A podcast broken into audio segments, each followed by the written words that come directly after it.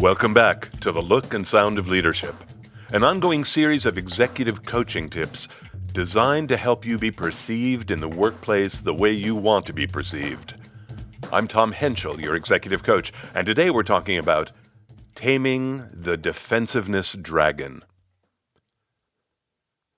Jackie was a highly analytical introvert. I learned early in our coaching she used silence to think. It's not to say she didn't speak up. When she felt strongly about something, the words flew out of her. From our very first conversation, I knew Jackie felt strongly about a direct report of hers named Tate.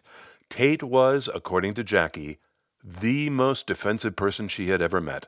Not every minute of every day, not even every day.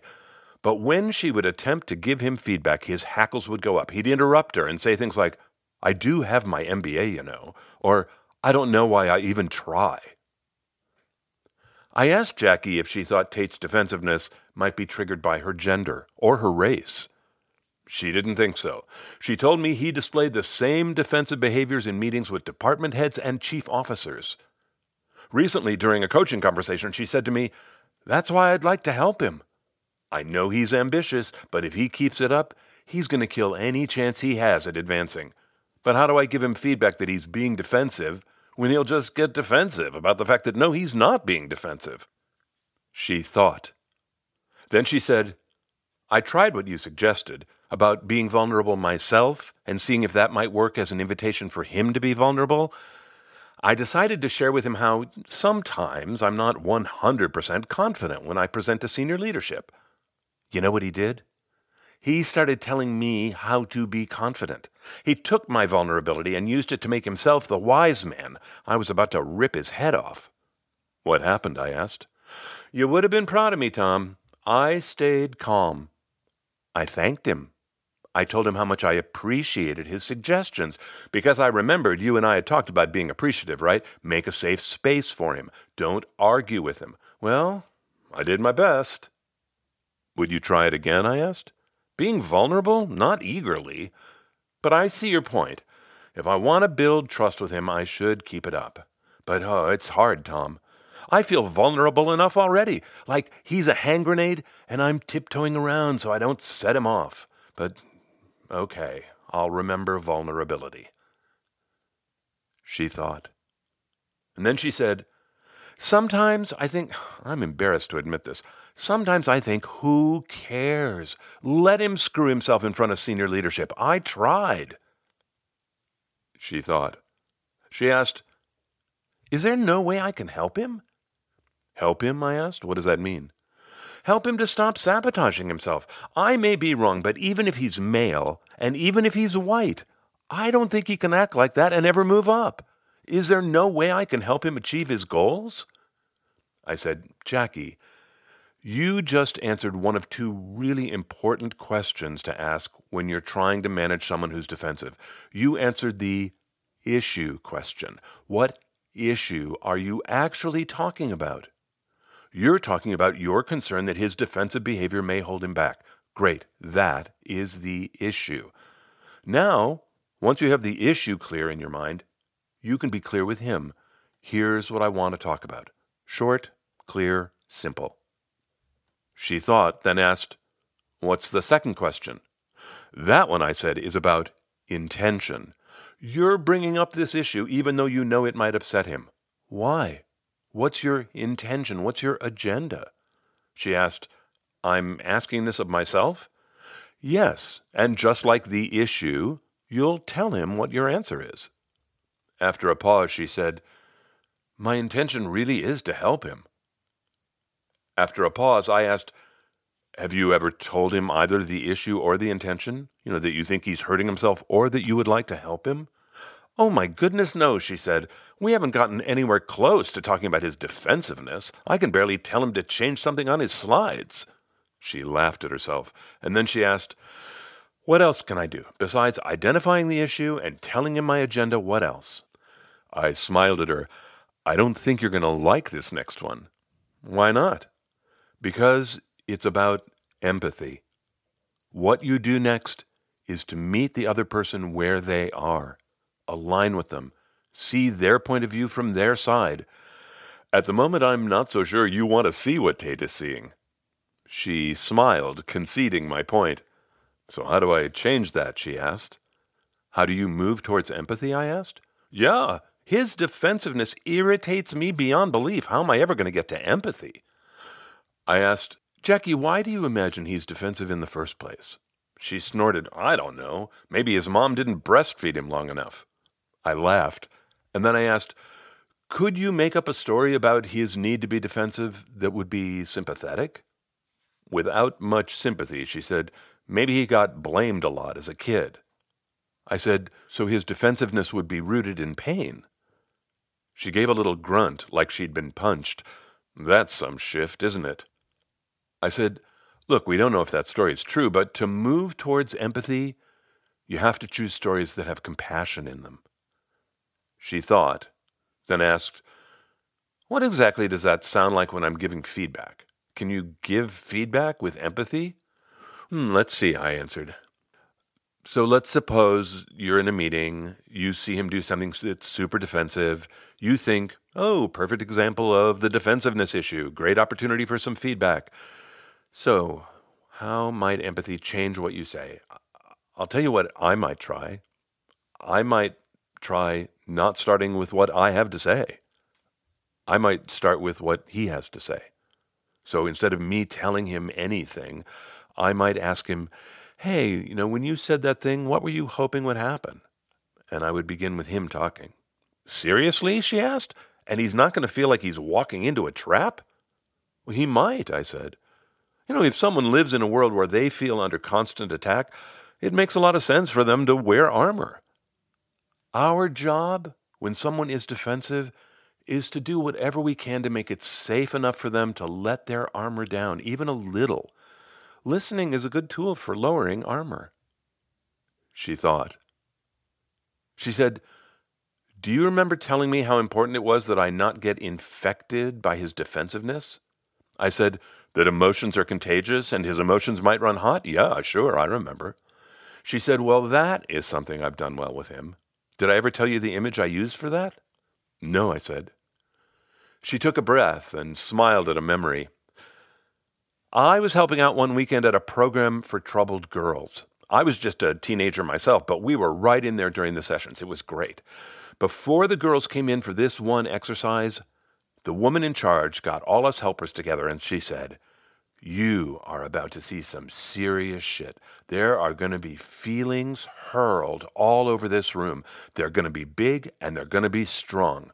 Those feelings are not meant for you, but they're coming your way. You have to protect yourself against those feelings or you won't be able to do your jobs. So I want all of you to imagine yourselves standing inside a little nylon tent.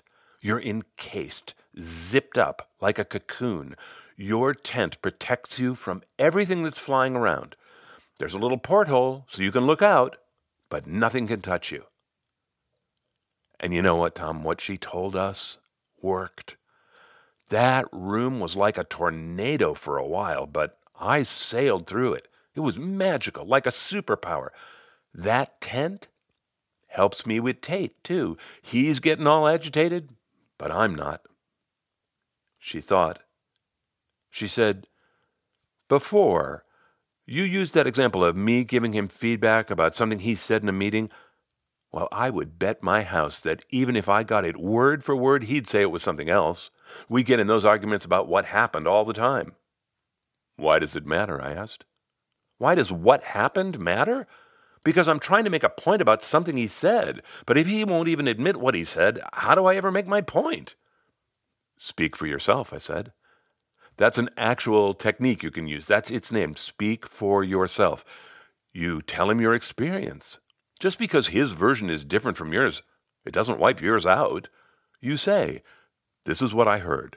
Maybe nobody else heard it, but I did. And here's how I worry it makes you look. She said, I would love to be able to talk like that. I have a friend who talks like that. Speak for yourself, huh? Okay, I'm going to work on that. And then she asked, Do you think coaching could help him? I said, maybe. Defensiveness would almost certainly show up in the coaching, so Yeah, it might, but I've coached defensive people where their armor never really came down, at least not with me. She said, I hope I can do better than that with Tate. Jackie began to employ all those tools when working with Tate. When she shared her core issue and her intention with him, she felt the next few minutes were significantly better. And then it was gone. Tate snapped back to his old norm, but she had seen the needle move. To me, those few minutes indicated that her use of the tools was a solid display of the look and sound of leadership. This episode grew out of my experience coaching a woman named Esme. Esme was pursuing a promotion to chief officer. Her CEO gave her a coach to help her compete for the role. The CEO was rooting for her. When I asked him for his feedback about Esme, he said, She can be super defensive, and that's not going to go over well with the board. If she can't get over it, she won't get the job. The word defensiveness also showed up a couple of times in her 360. People felt it was important enough to note it down, and so I asked her about it. Esme insisted it simply wasn't true. She was not defensive, she said, which I, of course, saw as an example of her being defensive.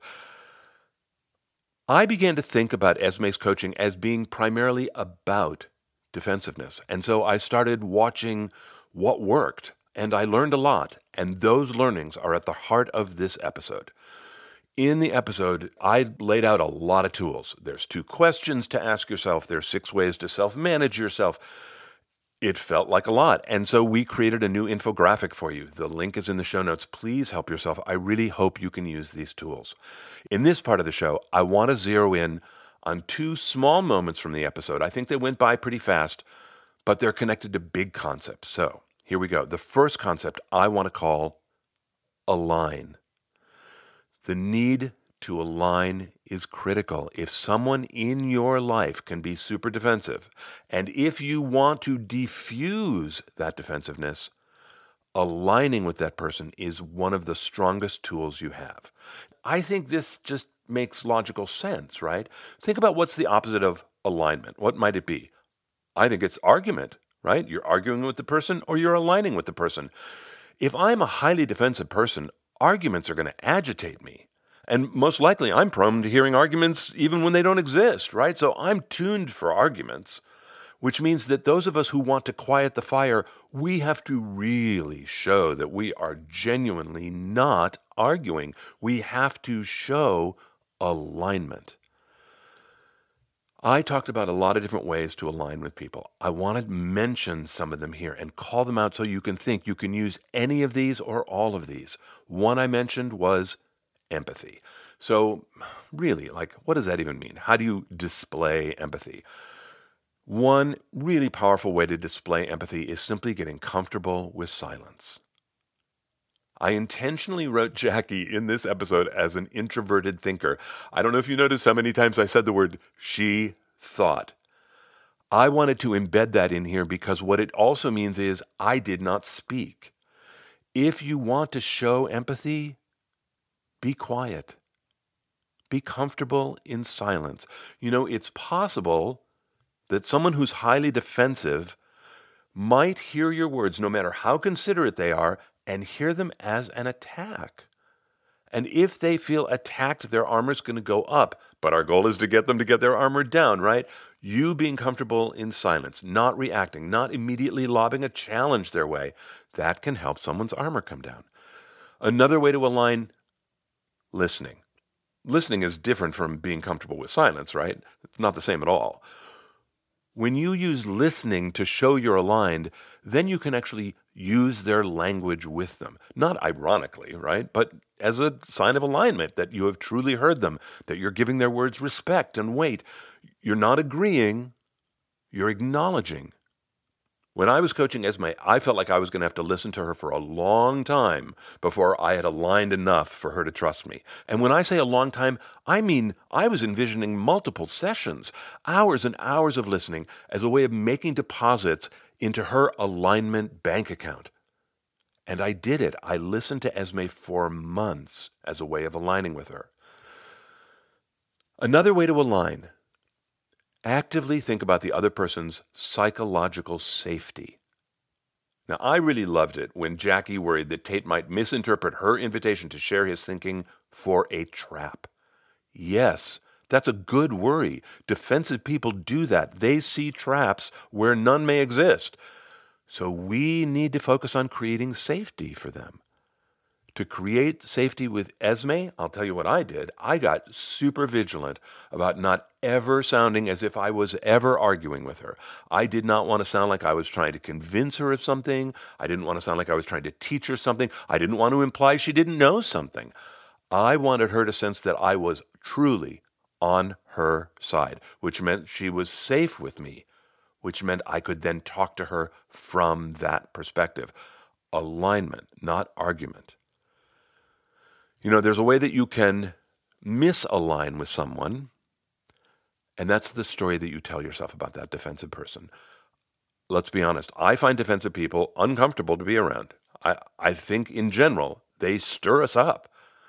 When we have to be around them because of whatever circumstances, we tell ourselves stories to help ourselves be a little more comfortable in this uncomfortable situation, right? We make up stories about each other as a coping mechanism. Stories are a form of defense, defensiveness. In my experience, when someone is annoying you, it's hard to choose a sympathetic story. It's hard to be empathic with someone who's annoying you.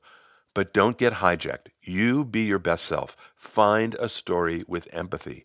In the episode, the thought that had a lot of weight for Jackie about this was when I suggested that his defensiveness was rooted in pain. That impacted her. It helped her move to empathy. There's another way to say this. Examine your story about the other person. Are you assuming good intent? Assume good intent of the defensive person. Alignment is way easier when you assume good intent. So that was all about alignment. What's the point? If you can align with someone who's defensive, what you say, your communications are more likely to be received by them. You're more likely to get heard.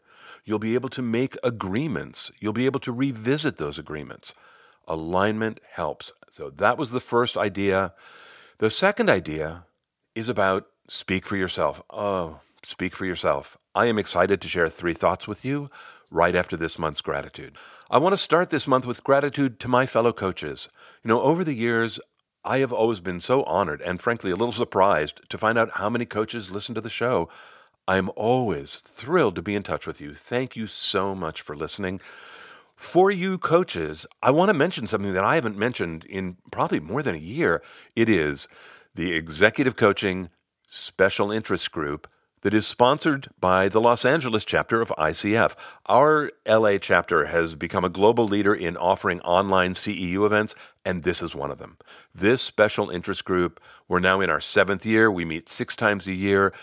It's really great. It's fun. We learn from each other. There's a link in the show notes if you want to go check it out, or send me an email. I'd love to tell you about it. I'd love to see you there. That's number one. Number two is a shout out to Kim Scott and Amy Gallo. Who are Kim Scott and Amy Gallo? Kim Scott wrote the book Radical Candor. It is a book that I know many of you love. Kim Scott is all about tools for handling people who are hard to handle. She wrote an online, really friendly guide for handling defensive employees, and her ideas are a great complement to this episode. That's who Kim Scott is.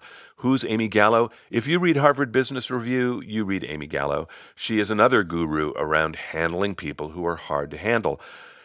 Amy Gallo has been on Dave Stachowiak's Coaching for Leaders podcast three times, but one that they talked about specifically was about dealing with passive aggressive people they were again really complementary ideas to this episode and plus amy is just really fun to listen to. She has great tips and tools.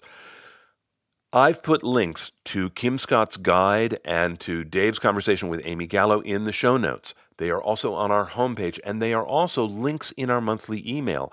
Our monthly email always of course has a link to the show but it also has links to resources that are going to support that month's episode. There's a link in the show notes for you to sign up for the email. We'd love to have you on the list. Gratitude this month to reviewers. I was listening to a new series recently, and I was really struck by how many ads they had. And on the one hand, you know, this is my fellow podcaster. I'm cheering, going like, good for you, go for it. And on the other hand, it makes me reconsider my choice to remain ad free. In my mind, a steady stream of reviews from all of you is a great trade off for staying ad free. So thank you this month.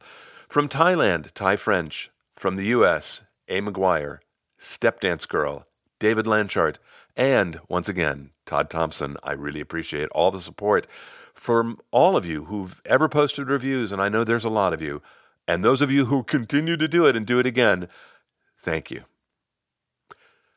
The second idea I'm going to zoom in on speak for yourself.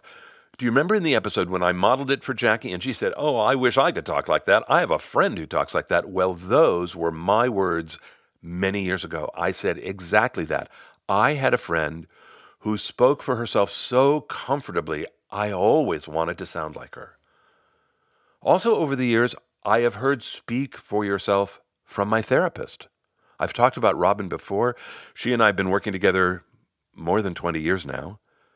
Both of these women have helped me learn how to use the tool Speak for Yourself. Now that I can do it, I have found, especially with people who are defensive, that speaking for yourself gets you past a lot of defenses pretty quickly. Do you remember Jackie said, Okay, speak for yourself. I got it. I'll work on it. Well, I completely skipped over how would you work on it. So I want to talk about that. First, let's define it. Speaking for yourself, what is it?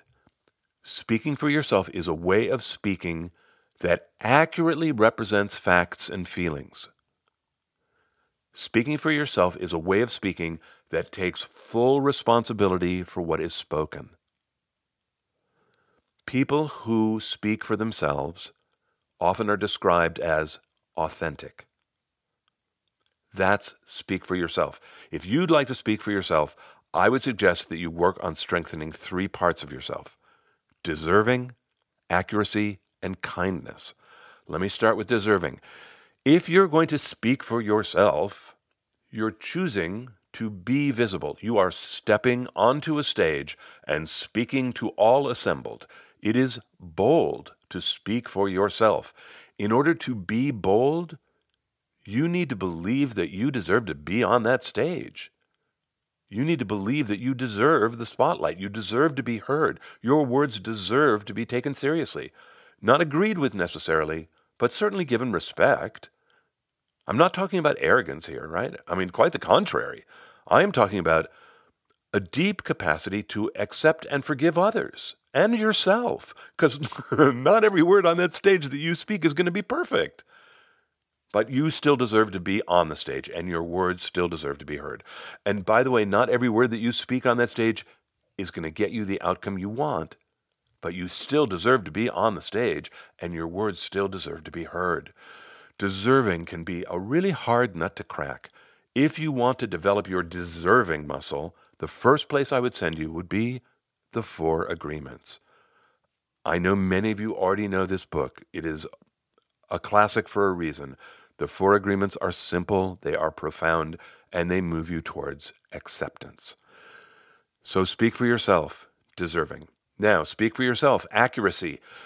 Do you remember when Jackie said she and Tate could never agree on what exactly got said? And I said, What does it matter? When you speak for yourself, you are speaking for yourself, your experience. You had an experience and you're going to report it, and your experience is valid. The other person might want to argue about what happened. I want to say don't engage there. Accept that they heard what they heard. They don't have to agree with you, and you heard what you heard. And the caution here is to be accurate. Don't exaggerate to make your case. Don't make a case. Just be accurate. Report what you heard, report what you thought, and report what you felt. And here's how it might sound. So pretend I'm Jackie talking to Tate. It might sound as simple as this Tate, I got concerned when you raised your voice with Marcia. I want her to be your biggest fan. That's it. I'm reporting what I heard. I'm reporting what I thought. I'm reporting what I felt. It's meant to be neutral. I'm speaking for myself. I'm going on the record. I am not in the well of a courtroom trying to make a case, right? I'm just being accurate. Someone said something to me recently that really caught my ear. She said, Gaslighters, right before they do something really hurtful, they always say, This is for your own good. Gaslighters make an argument for honesty, right? They have to be honest. That is not accuracy. When you speak for yourself, accuracy is tied to the third piece, which is kindness. Kindness means not trying to win not making it a competition. You're speaking for yourself in the hopes that the defensive person will lower their armor a little. If any part of you is trying to win, they're not going to let their armor down, right? Why would they? The problem is, I think for many of us growing up, kindness is a learned response. It's not our go to response. When we're upset, frankly, I think kindness goes a long way from being our first thought or our second or third, right? When we're annoyed with people, and defensive people can be very annoying, I think we have to choose kindness. So, how can you help yourself make that choice? When you speak for yourself, you accept the responsibility that goes along with it. You are aware. Words are weapons. Words wound people. So to speak for yourself, remember to bear your weapon responsibly. Remembering that helps you to be kind. Being kind also makes us slow down, which gives you time to listen and be comfortable in silent, which loops to alignment. There are lots of tools. I want to remind you all the links, all the resources are in the show notes. If you want to dig deeper, you can look in the archive on the Essential Communications website. You can also sign up for the email there. This episode is tagged in three categories, right? Communication skills, management skills, and relationship building. Five episodes you might listen to are Seven Steps to Stop Emotional Hijacks, and those would be your emotional hijacks in the face of someone who's defensive. Be impeccable with your word, which is an echo from the Four Agreements. Another episode called Handling Defensive Behaviors, Managing Bad Behavior, Managing Disruptive Executives. They're all linked in the show notes. Please help yourself to that and all our other resources. That's it for me. Until next time, I'm Tom Henschel. Thanks so much for listening.